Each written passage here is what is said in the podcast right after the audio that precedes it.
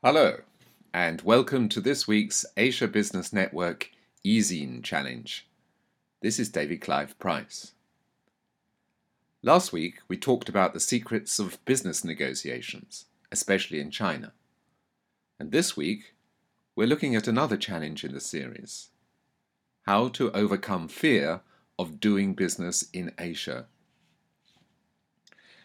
Despite the huge opportunities for expanding business in Asia, it sometimes seems that fear is taking companies out of the game even before they get started.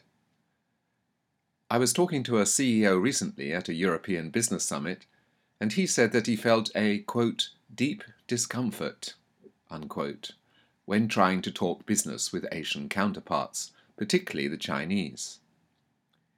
His fear of making the wrong move had led him to withdraw from going any further with his Asia business plans he is not alone.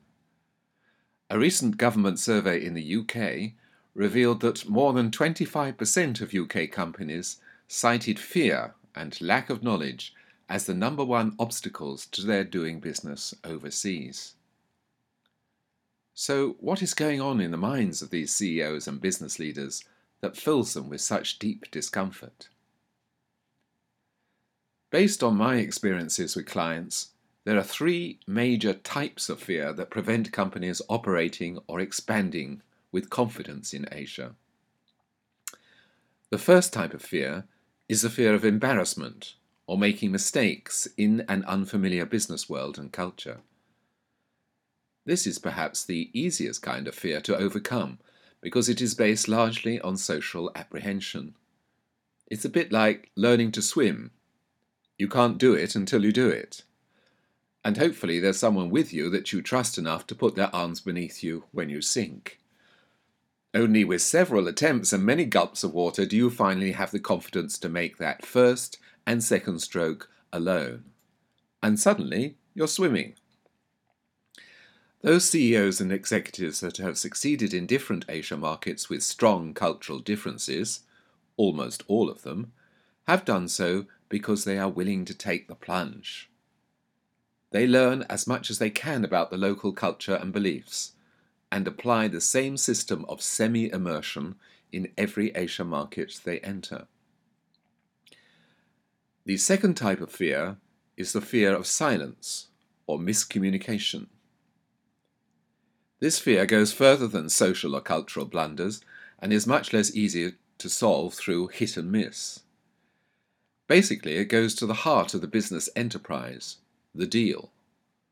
Or at least that's what Westerners would regard as the heart of the matter.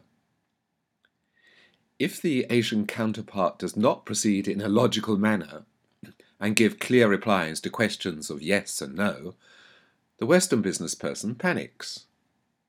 They don't recognize impassivity or silence as part of the normal business discourse.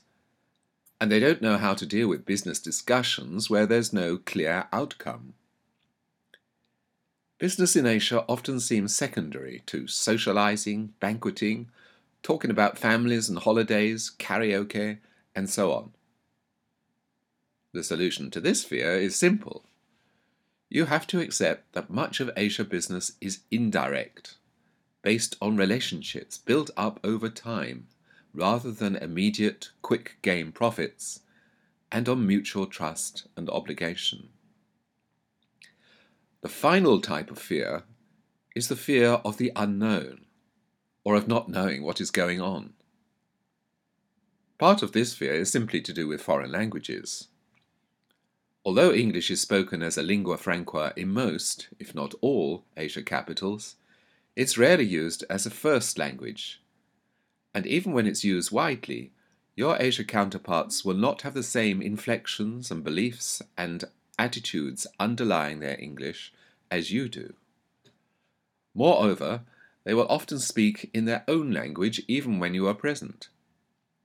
Unless you are a polymath or skilled in a local language, it is easy to feel on the outside of these discussions and to be unsure of what is happening or being said.